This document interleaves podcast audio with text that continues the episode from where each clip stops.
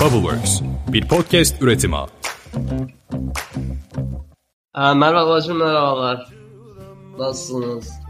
İyiyiz, iyiyiz, iyiyiz. Bugün Umut'un uzak uzak uzak akrabası Bünyamin'le bir aradayız. Umut aramızda yok ama kendisine elçi olarak Ozan'ı gönderdi bize. Hey, Ozan hoş geldin. hoş buldum. Nasılsın? İyiyim. Siz nasılsınız? İyi. Bu programda galiba nasılsın sorusuna çok hazırlanmadığımız için tutukluk yaşıyoruz. Nasılsın diye sorulduğunda. Geçen bölüm aynısı benim de başıma gelmişti. Alışkınım. Yani nasılsın sorusuna kim gerçekten hazır? Hiçbirimiz değiliz. O yüzden geçebiliriz bence. Burada Ozan kardeşimiz çok güzel bir noktaya parmak bastı. Gerçek anlamda nasıl olduğumuzu kendimiz de henüz bilemediğimiz için insanların sorduğu sorulara karşılık da böyle çok açık ve net derinden cevaplar veremeyebiliyoruz bazen. Yani verilir de işte şimdi sonra o da bir terapi konusu yani. Ben o bölümü dinledim. O bölümle ilgili benim anladığım kadarıyla insan organizması tek eşlilik için yaratılmış değil. Yüce Rabbim bizi ona göre yaratmamış. Ancak Yüce Rabbim bize verdiği akılla biz kendimiz, kendi idrakımızla e, tek eşli olmayı tercih edebiliyoruz. Bu da bizi zaten insan olarak Vasfımız hayvandan oluyor. ayırt eden şeylerden bir tanesi. Anladığım kadarıyla o bölümde bu tarz şeyler konuşulmuş. Tebrik ederim Bünyamin. Çok güzel dinlemişsin bizi. Biz de gelmeden belirli başlı fazla hazırlıklarımızı yaptık tabii. Çok tatlı. Süper.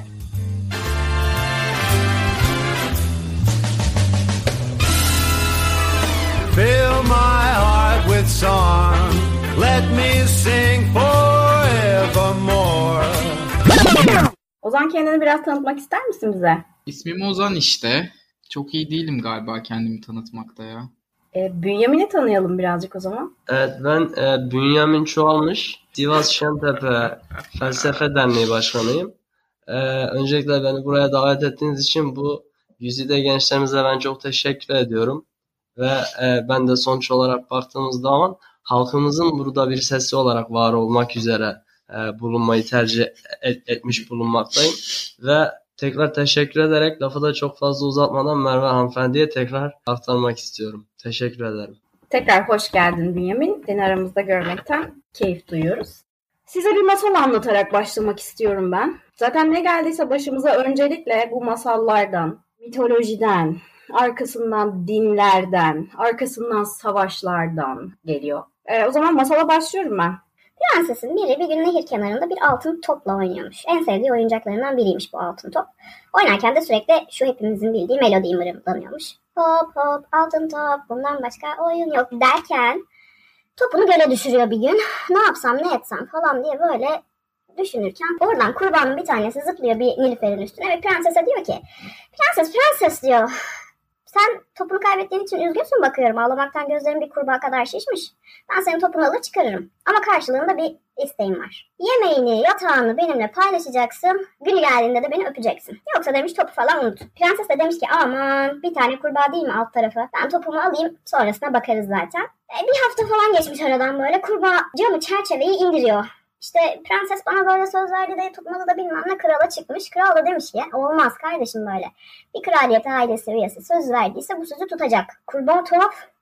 Kral ondan da tuhaf. Diyor ki kızına al sen bunu besle, yedir, içir. Günü geldiğinde de öp. Gel zaman git zaman prenses yatağını, yorganını, işte yemeğini paylaşıyor bu kurbağayla. Ve rivayet o ki bir gün kurbağayı öpüveriyor. Sonrasında da kurbağa bir prense dönüşüyor. Cadının biri bildiğimiz üzere bir prensi kurbağaya dönüştürmüş. Buradaki metamorfoz yani aslında prensin kurbağaya değil de kurbağanın prense dönüşümü şunu anlatıyor bize. Hiç de cazibesi olmayan bir erkeğin hani zamanla değişeceğine inanın. Bu kadının sabrına, sevgisine, sadakatine yani aslında kadınlık başarısına bağlı. Yani bu vaat aslında kızlarını takas ekonomisinde kullanmak isteyen ailelerin de işine geliyor.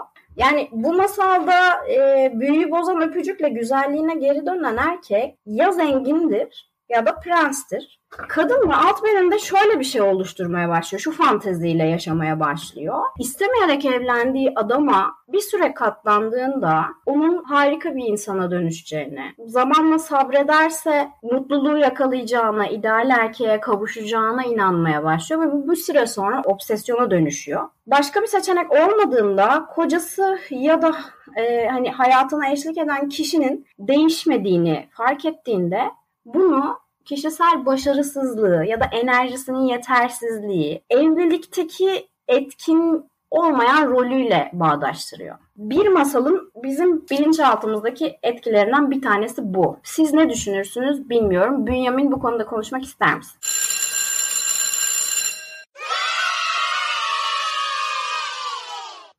Ya ne, ne geldiyse başımıza bu toplumdan geldi zaten. Misafir çocuğu gibi oturmaktan şey skolyozum o- oluştu yani. Olabilir. Tanıdığımız bazı fizyoterapistler, güzel doktorlarımız var. Şimdi baktığımız zaman tabii ki bu bahsettiğimiz masal bize sebat etmeyi de öğütleyen bir masal. Fakat tabii ki başka bir atasözü de der ki yani burada sormuşlar "E sen neden kalın diye. Kurt da demiş ki işimi kendim görürüm ondan. Şimdi baktığımız zaman herkes kendi işini kendisi görmelidir tabii yani kimsenin bir prens ya da bir zenginlik mal varlığı beklentisi gibi bir şeylerin içinde olmadığı takdirde kendi başına hayatta da kalmak ve kendi başına hayatla mücadele edebilmek gibi bazı yetileri zaman içerisinde gelişecektir. O yüzden de tabii ki bu öykülerin, bu öykülenimlerin kimler tarafından hangi amaçla yazıldığını da çok fazla bilemiyoruz tarihte geriye gidemediğimiz için. Ancak ki tabii konuyla ilgili benim söyleyebileceklerim budur. O hikayeyi anlatırken sen Merve aklımda başka bir alt metin ve başka bir okuma gerçekleşti aslında. Ee, Joseph Campbell'ı bilir misin Merve? Tanıtmak ister misin bize? Enteresan bir abi. Böyle birçok e, kült filme, esere yön vermiş bir danışman kendisi. Bir tane kitabı var. Kahramanın Sonsuz Yolculuğu diye. Ve e, günümüz erkek kadın ilişkisini, psişesini geçmişteki mitolojik mitlerden ve bahsettiğin tür masallarla karşılaştırıyor ve erkek ruhunun, kadın ruhunun gelişimini örneklendiriyor bu masallarda. Çok sene önce okuduğum bir kitaptı. O kitap etkisinde kalarak ben başka türlü okudum bu anlattığın masalı. Seni duygusal olarak çok iyi anlıyorum bu arada. Yani bahsettiğin o beklentiler, obsesyonlar, kadına verilen zoraki roller ve daha da kötüsü kadının bunu içerlemesi ve kabul etmesi ve daha da daha da kötüsü bunu uyguluyor olması falan gibi şeyleri çok iyi anlıyorum. Ancak ben bu masalı dinlediğimde gördüğüm şey aslında kadının dönüştürücü gücü. Yani benim zihnimde canlanan şey bu. Bir cadı var. Bu cadı aslında o kurbanın annesini temsil ediyor. Kendisi mutsuz biri büyük ihtimalle ve çocuğunu bir kurbağaya dönüştürüyor. Sonrasında bir e, prensesin öpücüğüyle de bir prense dönüşüyor. Ya ben buradan hani toksik bir pozitiviteye kaçmadan gördüğüm şey aslında kadının dönüştürücü gücünün olduğu ve erkek ruhunu evrimleştiren yegane şeyin olduğunu görüyorum. Onun dışında çok farklı yorumlanabilir tabii ki bu tür hikayeler ki bence feminizmin yapması gereken de bu mitleri tekrardan yazması. Ama erkek egemen bir parametreyle değil. Kadın kendini yazmalı bu mitlerde tekrardan. Ben böyle olması gerektiğini düşünüyorum. Evet ben de Ozan Bey'in söylediğine şu anlamda katılıyorum. Bildiğimiz kadarıyla bu literatür denen şey ve tarih yazımları e, erkekler tarafından yazılmıştır. Yani bir kadının tarih sahnesine çıkıp da tarihi olaylara yön vermişliği sayılı olmasıyla birlikte bu yapılan olaylardan e, kayıt altına alınmış olması bir kadın tarafından görülmüş ya da bilinmiş bir şey değil yakın geçmişe kadar. O yüzden baktığımız zaman bu mitolojiler, gelenekler ve kültürler, yazılı olan tarih ve literatür dediğimiz şey bir erkek e, bakış açısıyla yazılmış. O yüzden o yüzden de eksiktir. O yüzden de tam değildir. E, o yüzden de bu erkek egemen toplum altında yazılan bazı gerçekler söz konusu diyebiliriz bu konuya baktığımız zaman. O yüzden ben Ozan Bey'in söylediği şeye katılıyorum. Yani daha kadıncıl, daha kadına yakın e, bakış açısıyla yazılan bir literatür ya ve bir kült de olması gerektiğine inanıyorum. Vallahi ağzınıza sağlık şu anda bunları duymak beni çok mutlu etti diyebilirim. E, tarihi literatürün erkek yanlı yazılmasından bahsettin. Ben de bu konuda Görünmez Kadınlar isimli kitabı önermek istiyorum. Kadının görülmemesi de aslında eksik bir beden bilgisi. Yani bu tür nasıl söyleyeyim kabul edilmiş yargıları ve düşünceleri üreten ataerkil toplumlar aslında kadını, kadın bedenini ve kadın cinsel organını tam olarak tanımlayamamış, anlayamamış ve yok saymış insanların üretimi aslında baktığımızda. Yani e, sen gidip klitorise küçük pipi dersen tabii ki de kadın burada yani o vulvanın arkasında başka bir dünya var arkadaşım. Yani önce bir beden beden bilgeliği de çok önemli değil mi Bünyamin Bey? Sanki kadın kendi beden e, özelliklerini tatmalı, bilmeli değil mi? Öyle bir bilgelikle başlaması lazım. Sanki bedenden başlaması lazım bazı şeylerin. E tabi yani beden e, tecrübe etmesi en kolayı olduğu için baktığımız zaman yoga felsefesinde de benzer bir yolculuk var diyebiliriz ve bedenle beraber başlar. İlk önce kişinin kendi bedenini tanıması ve bu bedenin üzerinden zihnini yorumlayıp daha sonrasında ruhuyla ilgili bir pencere açmasından bahseder yoga. Benzer şekilde kişinin bedenini tanıması tabii ki çok önem arz eder. Ancak ki kadınlarımıza böyle bir fırsat sunulmamıştır. Evet. Tam aksi olarak hatta, tam aksi olarak hatta kadınların kendi bedenini tanımasıyla ilgili daha e, katastrofik denebilecek senaryoların toplumsal e, yargılar. Toplumsal evet toplumsal bazı baskılar ve e, yargılar neticesiyle e, kadınlarımızın kendi bedenini tanımaması, kendisiyle bütünleşememesi üzerine bir baskı oluşturulmuştur. Ben bunun doğruluğuna çok güvenemiyorum. Yani evet söylediğiniz çok doğru. İnsan e, sadece kadın değil, insanlar kendi bedenini tanıyarak e, dünyayı öğrenmeye başlamalıdır e, ya da e, sosyal ilişkilere bu şekilde başlamalıdır konusunda size katılıyorum. Gel gelelim yüzyıllardır kadının bedeninden utanması, kadın bedeninin eksik görülmesi, hatta ve hatta yani Aristoteles'in evrimden sapmayı kadının yaratılışıyla başladığını ifade eden bir söylemi bile var. Bu noktada hani kadın bedeninin, dişiliğin, cazibeyi kullanmanın ya da cazibenin farkına varmanın yüzyıllar boyunca kötü olduğu, cız olduğu, sadece bizim toplumumuzda değil tüm toplumlarda bu şekilde gösterildiği, insanların evlendikten sonra eşleriyle bile cinsel birlikteliğe girerken utanmalarına, kendilerini geri çekmelerine ya da vajinismus diye literatüre geçen bir takım hastalıklara sebebiyet verecek kadar ciddi problemler bunlar. Yine bir başka masalda mesela Pamuk Prenses'te aynı şekilde işlenmiş yüzyıllarca zihinlerimize. Nedir? Orada ilk evliliğine, ilk evliliğin kutsallığına ihanet eden dul, ikinci eş, üvey anne, kendi güzelliğini aynada seyretmek yerine aynadan onay alan, aslında toplumun onayını aynadan gören bir kadın var. Femme fatale diye ifade ettiğimiz beraber olduğu erkekleri cazibesini kullanarak bir süre sonra onlara zarar veren, öldüren kadınlar hep kötücül gösterilmiş. Yani bir kadın cinselliğinden haberdarsa ve bunu e, keyfini yaşayabiliyorsa ya da ne bileyim hani kadın olmanın farkındaysa saf masum, irade sahibi değilse okey ama diğer türlü ise aa, kadın kötü, kadın hafif, kadın şirret ve benzeri oluyor. Evet şimdi bu bahsettiğiniz mevhum Lilith arketipinde evet. de görülen evet. bir şey aslında. Yani belki de bu bahsettiğiniz figürün çıkış noktası olarak Lilith'ten bahsedebiliriz belki. Bununla ilgili eminim Ozan Bey'in söyleyeceği çok fazla şey var.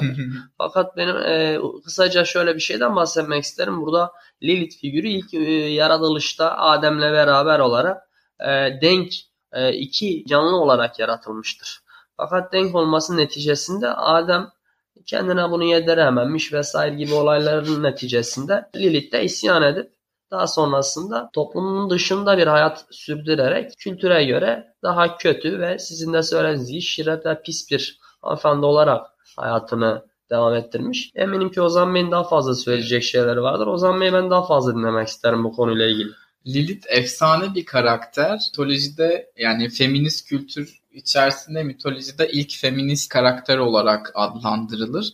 Bunun nedeni de Adem'in altına girmeyeceğim demesi aslında. Orada bir pozisyonda bir şey var orada yani. Hayır ya üstte ben olacağım, altta olmayacağım der ve üste çıkar ve bununla lanetlenir hayatı boyunca. Çok çok enteresan bir şey var. Çok kültürümüzden uzakmış gibi gözüken bu mitolojik gerçekler aslında Anadolu'da Lilith'in bir efsanesi vardır. Lilith'te yaşayan erkek çocuklarını öldürmekle kendini görevlendiriyor. Baktığımız zaman Anadolu'da bir bakıyoruz albastı denen bir olay var. Yani yeni doğmuş erkek çocuğun nefes alamayarak ölmesi gibi bir olaya Anadolu'da insanlar al basması. Aslında bu tam karşılığı mitolojide Lilith'in laneti olarak karşımıza çıkıyor. Burada da şey vurgu yapmayı çok istiyorum. Bu kolektif bilinçaltının aslında kadın figürü veya erkek figürü, aydınlık ve karanlık yönleriyle aslında herkesin içerisinde eşit parçada var. Yani çok namuslu olduğunu söyleyen bir erkek veya bir kadın bir o kadar da içerisinde bir o kadar namussuz, karanlık, atıyorum yalancı parçaları da barındırıyor. O yüzden çok namusluyum diye dolanan insanlar mutluluğu şu an bırakabilirler. Bundan beslenmeyi şu an bırakabilirler. Çünkü bir o kadar da karanlık parçanız var. Bunu oturun kabul edin. Gerekiyorsa ağlayın. Hepimiz biliyoruz. Namussuzsunuz. Şerefsizsiniz. Aynen öyle. Kasmayın yani arkadaşlar demek istiyorum aslında toplumsal yargıları bu kadar kale almayın. Çünkü bence toplumsal yargılar kimler tarafından oluşturulmuş biliyor musun? Böyle Hani vitaminsiz insanlar vardır ya böyle hayattan zevk alamazlar, gülemez, mutlu olamaz. Anlatabiliyor muyum? Böyle evet. ayrılık çıkarır ve ne bileyim böyle şeydir yani hırslıdır falan ve böyle. Ve ister ki kimseden mutlu olamazsın çünkü Aynen. mutlu değildir. Böyle insanların çıkardığını düşünüyorum. O yüzden yani hayatınızı takas ettiğiniz bilgiler ve yargılar acaba kimler tarafından ne koşullarda ortaya çıkarılmış? Bence bunu biraz tartışmak önemli.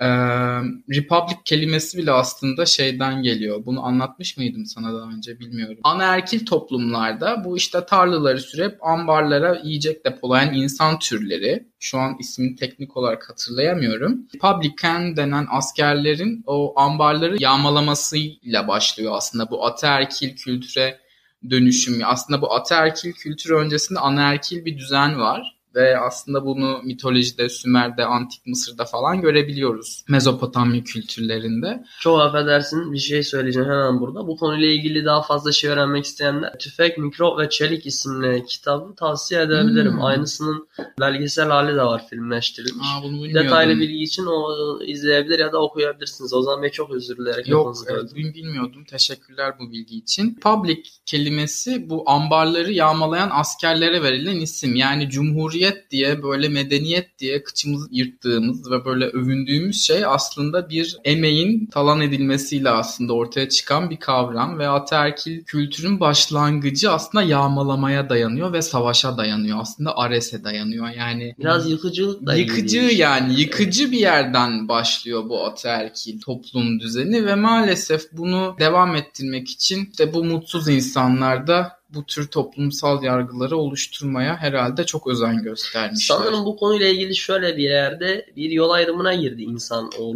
Biz bazı şeyleri doğru olarak kabul edip doğru olmadığını aslında bilerek doğru olduğuna inanmaya çalışarak yaşamaya adapte olduk. Bu bizi bazı gerçeklere ve bazı yaşam şartlarına ve yaşam standartlarına da taşıdı. Fakat belirli noktalarda aslında bize iyi gelmediğini fark ettiğimiz şeyleri geri dönerek değiştirmeyi unuttuk.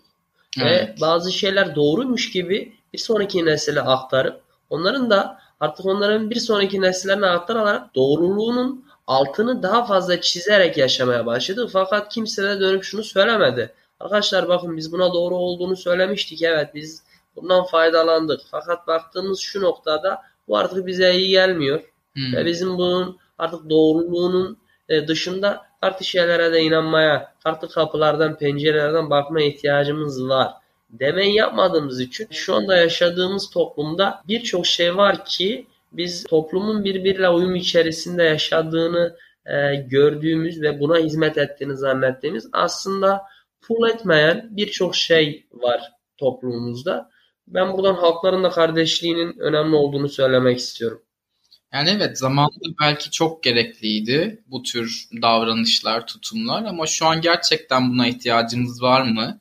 Bunu bir sorgulayıp böyle filtreden geçirip öyle hayata devam etmek sanki değil mi Merve? E, kesinlikle katılıyorum. İlaveten işte bu gelenek, görenek, adet, töre dediğimiz olaylar bundan yüzyıllarca önce işte bir Bünyamin, bir Merve, bir Ozan oturup bizim toplumumuzu nasıl idare ederiz, bu kuralları nasıl oluşturalım diyerek çıkarttıkları şeyler baktığın zaman. Hani bugün halen cenazelerde helva dağıtıyorsak, bugün halen düğünlerde kırmızı kuşak bağlıyorsak ve bunun neden olduğunu sorgulamadan yapıyorsak bu sadece benim dedem böyle yapmıştan ibaret. Hani bunu söylediğin için yapıyorsun. Kardeşim bir dur bir düşün. Ben bunu neden yapıyorum? Bu bana nasıl bir fayda sağlıyor, neye hizmet ediyor. Bunu sorgulamadan ilerlediğimiz için evet gelenek, görenek, ıvır zıvır diyerek bunların e, hala sürdürülmesine ve hala bazı şeyleri imgelemesine sebep oluyoruz. Geçmiş dinlere baktığımız zaman da birazcık günümüz koşullarının şekillenmesine sebep olan şeyler olduğunu ki bunların da birçoğu insan uydurması. Ben şu anda dinler vardır yoktur mevzusuna girmeyeceğim. Orası apayrı bir bölümün konusu olabilir ya da hiç olmayabilir. Belki bu konuya hiç bulaşmak istemeyebiliriz. Onu Umut'a danışacağım bir ara. Ama mesela totemizmde yani totemizm şöyle insanlar ağaçlara işte ne bileyim kayaya e, bir doğa olayına şimşeğe falan bir önem atfedip onu kendisine tanrı yapıyor. Ve bunun akrabalıkla, kan bağıyla insana aktarılabildiğini de düşünebiliyorlar. Yani şöyle hamile bir kadının karnındaki çocuğa totem olarak bakabiliyorlar. Fakat kadın değersiz. Ölen bir insanla akraba olan kadınlar işte saçlarını kesmek zorundalar, vücutlarına toprak sürmek zorundalar, yaz süresince konuşmamak zorundalar. Hatta bazen bunun yıllarca sürdüğünü söylüyorlar. Bu şamanizmde de böyle. İşte ne bileyim oradan günümüze gelen hala cenazelerde ağıtlar yakmak, yüzlerini gözlerini parçalamak yine benzer şekilde. Yani bu çok çok gerilere dayanıyor aslında bu tarz şeyler. Şimdi konuya girmişken aslında dinlerde de e, kadınlara ne şekilde bakıldığı ve davranıldığından biraz bahsetmek isterim. Size de uyarsa. Bence dinler. Kanıya nereden vardım asla bilmiyorum. şunu söylemek istiyorum. Bu biraz önce bahsettiğin o şamanik ve aslında doğayla bütün halinde yaşayan insanların bir ismi var. Yani bunlara pagan, paganizm ve pagan insanlar deniyor. Ve aslında birçok bilgelik veya dinle alakalı yazılmış bir birçok metin aslında pagan ve şaman kültürden ataerkil bir platformda renove edilerek günümüze aktarılıyor. Gılgamış destanında yaşanan şeyleri İncil'de başka bir ayet olarak görebiliyoruz. Gibi gibi şeyler. Şu an bir sürü örnek var ama aklıma gelmiyor. Ee, bunu eklemek istedim. Bu pagan Pagan insan akıllı insandır, zeki insandır. Pagan olduğunu söyleyen insanlara bir adım daha yakın durabilirsiniz. Ama çok söylüyorsa da o kadar da yakınlaşmayın. Hinduizm'de de şöyle bir şey var. Kadına şiddet kutsanmış abi. Kadına zulmetmek, aşağılamak bir ibadet yani. Burada büyük bir yanlış anlaşılma olmuş olmalı. Ya. Neden Gerçi... olmalı? Lost in Translation var. Eminim yani ak- akıl alıcı değil gerçekten. Ben de okuduğumda çok şaşırdım ama hatta şöyle bir şey var. Kadınların evlendiklerinde kocalarını bir tanrı olarak herhangi bir özelliği olmasa dahi tanrı olarak görmeleri isteniyor. Allah Allah. Neden evet. böyle bir dünya var? Gerçekten Bilmiyorum. anlamak çok güç. Bu kadınların boşanma hakkı yok, mülk edinme hakkı yok. Çalışıp para kazansalar bile parayı evdeki erkeklere vermek zorundalar. Ben de okuduğumda çok şaşırmıştım. Çok enteresan. Yani kültürel farklılıklar okey ama işte aslında feminizm dediğin şey de aslında bir insan hakları konusu ya baktığın zaman. Yani kadın erkek eşitliğini kapsıyor evet ama onun dışında insanlar arasındaki yani onun da ötesinde bir problem aslında. Bu eşit olmaktan insan korkuyor. Yani bunu dinleyen insanlar sorsun eşit olmak gerçekten istiyorlar mı ve atıyorum bu hakları savunan insanlar gerçekten çok içlerinde eşit ol. Bence bu insanlar korkutan bir şey. Yani özellikle ataerkil toplumlarda gücü tırnak içerisinde güç diyorum üzerinde barındıran erkek egemen toplumdaki bireyler. Bunlar kadınlar da olabilir bu arada. Yani e, var olma kadına erkekleşen kadınlar vesaire vesaire. Oraya da geleceğim. Oraya da geleceğim. Gücü gücü bırakmak gibi geliyor eşit olmak insanlara bence. Burada bir eşitsizlik var. Yani adaletsizlik burada başlıyor. İktidarı elden bırakmak aslına bakarsan güç değil de hani diğerinin üzerinde hüküm kurmak. Hüküm kurmak evet. Onu bunu bırakmak, bırakmak istemiyor. istemiyorlar. Bence bunun nedeni de korku. Korkunun nedeni de cehalet. Şöyle ki e, bu ta- tanımlar ve kavramlar aslında insanları, bu idealler insanları hasta ediyor ya baktığınızda. İşte psikanalitik e, yorum, ya birkaç tane makale okudum bu konuyla alakalı. Kadın bedeninin tanımlanması aslında bir şey olarak aktarılmış. Yani eksik erkeklik gibi öyle bir garip bir şekilde yani Öyle ki e, kadının e, penis arzusu işte ne bileyim ya bu kavramlar ve tanımlamalar aslında insanların içinde cirit atıyor ve bu yüzden belki de bundan kurtulmak biraz zor. Ya gerçekten erkeklere şunu sormak istiyorum. Kaçınızın seçme şansı olsaydı gerçekten bir penise sahip olmak isterdiniz? Ya o bambaşka yani hani de yani e, bunun olmayışı ya da ne bileyim bunun farklı e, bir versiyonda kadına e, verilmiş olması nasıl bir eksiklik olarak tanımlanabilir bilmiyorum. işte bunu Freud'a soracağız. Rahmetli Soralım. bilmiyorum. Birçok katkısı vardır ama bazı noktalarda birazcık bilmiyorum. Şimdi. Bünyamin konuşmuştur bence Freud'la. Psikologlar şimdi taşlamasın. da Evet bilmiyorum. Sigmund Freud'la ilgili de yani bir 5 sene daha yaşasaydı demek ki neler olacaktı diyebiliriz. Bu paganlar, pagan dönemde aslında şey var Merve. Yani Wicca denilen kadınlar, şifacı kadınlar var. işte cadı olarak adlandırılıyor. Aslında bunlar şifacı insanlar ve insanlara yardım eden kadınlar. Ve dönüştürücü güce sahip. Simyayı kullanıyorlar. Ama tüm hikayelerde baktığın zaman cadılar karanlık bir dişil güç olarak atfediliyor. Ama aslında doğayla iç içe yaşayan, bitkileri kullanan, elementleri kullanan şifacı insanlar ve yakılıyor bu insanlar. Yani bu kadınlar yakılıyor çünkü kork- korku nesnesi. Çünkü anlayamıyor. Çünkü farklı. Çünkü onun yapamadığı bir şey yapıyor ve bu gücün onda olması çok korkutucu. Çünkü tüm kontrolü kaybedecek belki vesaire vesaire. Evet. Yani farklı olan korku aslında birazcık da günümüzde bizi kilitliyor sanki. Evet maalesef. Sizi birazcık daha şoke edeyim mi? Et. Buda'nın bir söyleminden bahsetmek istiyorum. Az önce Hinduizm'den bahsetmişken onu da ilave etmezsem olmaz. Şunu diyor sevgili abimiz. Kadınlar aramıza girdikten sonra bu din fazla yaşamaz. Ben bunu da duyduğum zaman şok oldum mesela. Vallahi bunu beklemezdim. Bekle ya hiç yakıştıramadım gerçekten. Sen koskoca. Ya bu da mı Aa, bu da mı başımıza geldi? Bu da mı?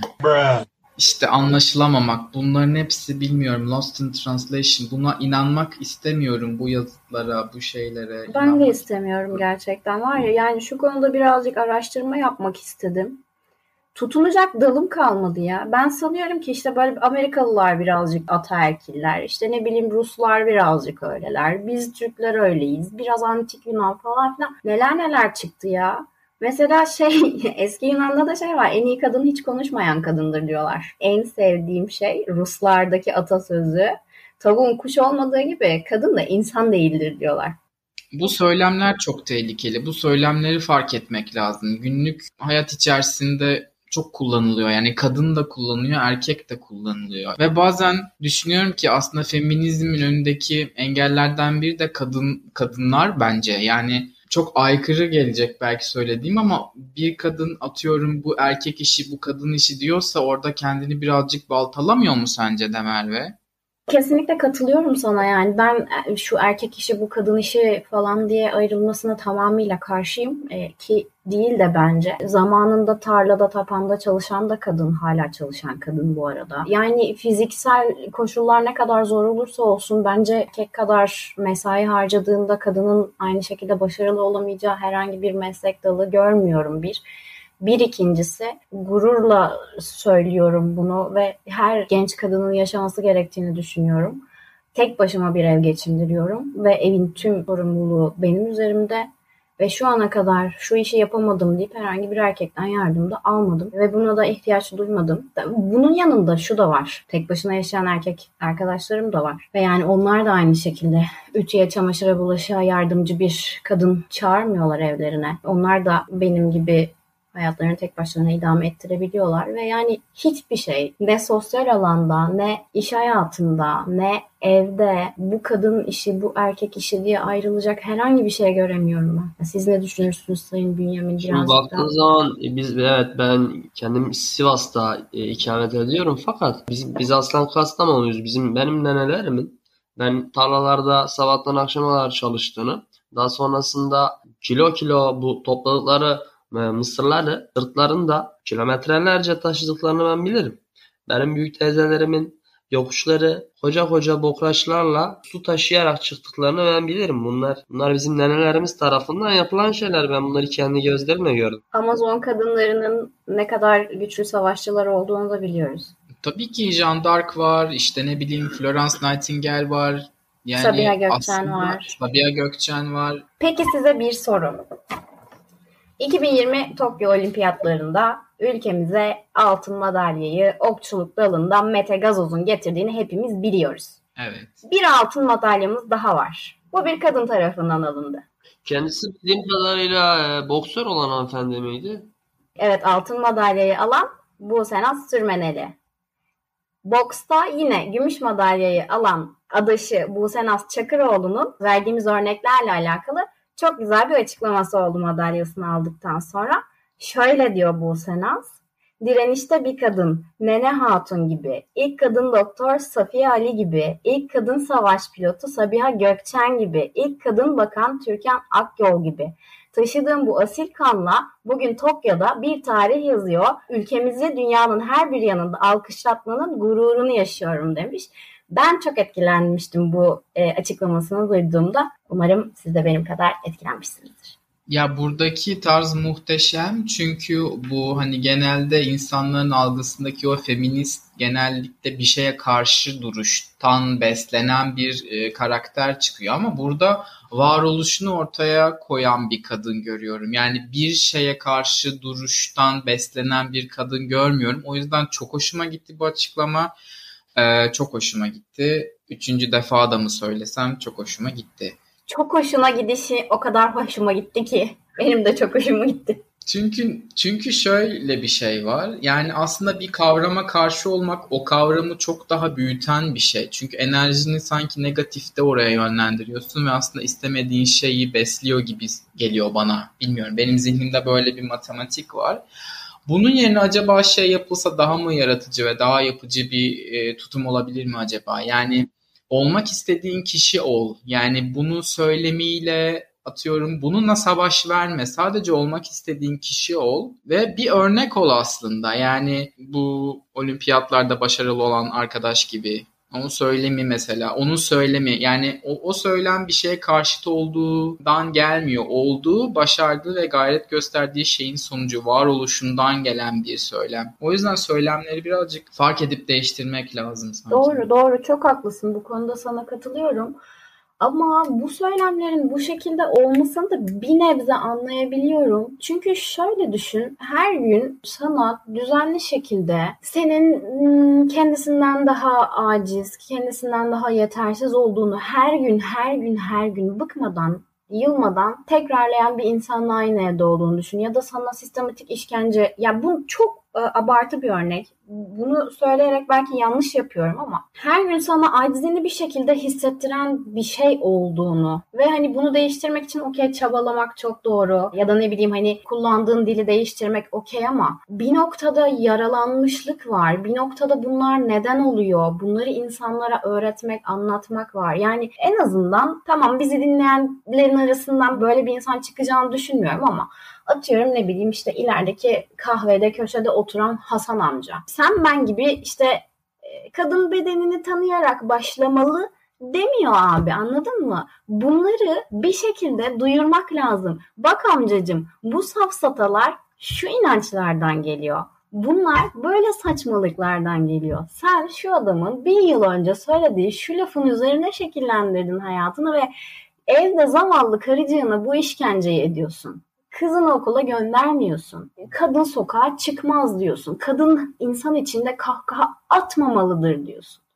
Anne olmayan, kariyerine odaklanmış kadın eksiktir diyorsun. bunun savaşı var birazcık kadınlarda ki sanırım o yüzden sesimiz birazcık yüksek çıkıyor.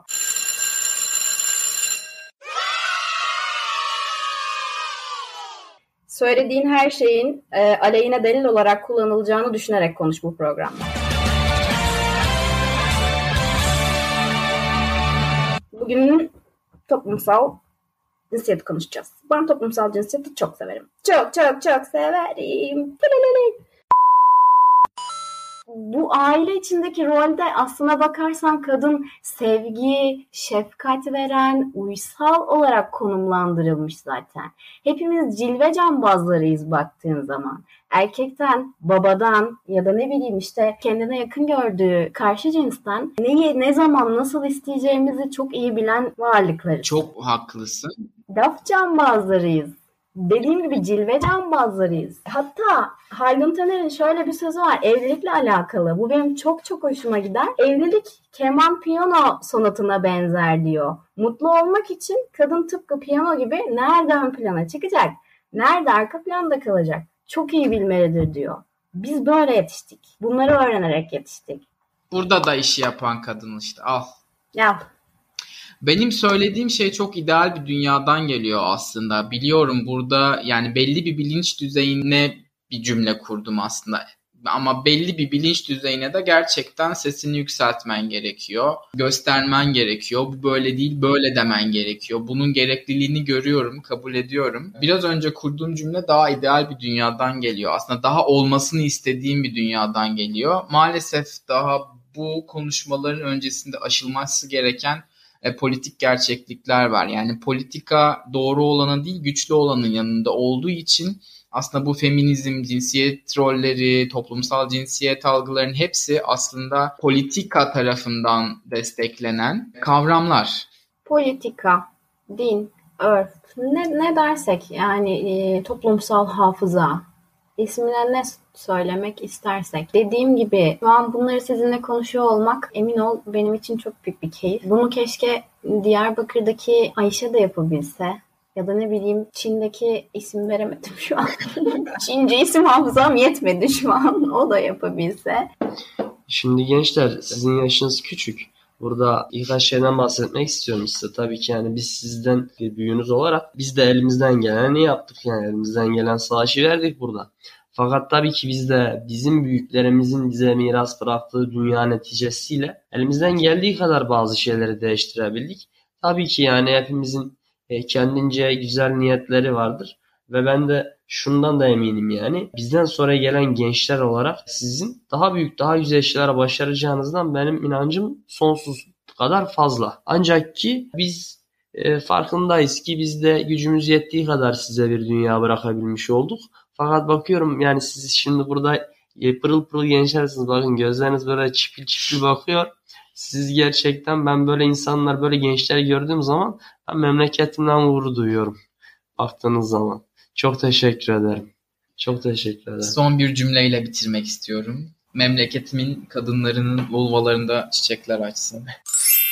Senin haddine mi bir erkek olarak bir kadının vulvası üzerinde ne oldu bitmesini Belki o kadın o vulvayı istemiyor. Doğru pardon. işte ne münasebet ya. Çok, çok özür dilerim. ya şaka yapıyorum. Ama öyle hissettim şu an gerçekten. Hayır. Ya demek istediğim şey yani mutlu kadın, mutlu toplum. Kadınsız bilmiyorum yaşamak zor olmaz, imkansız.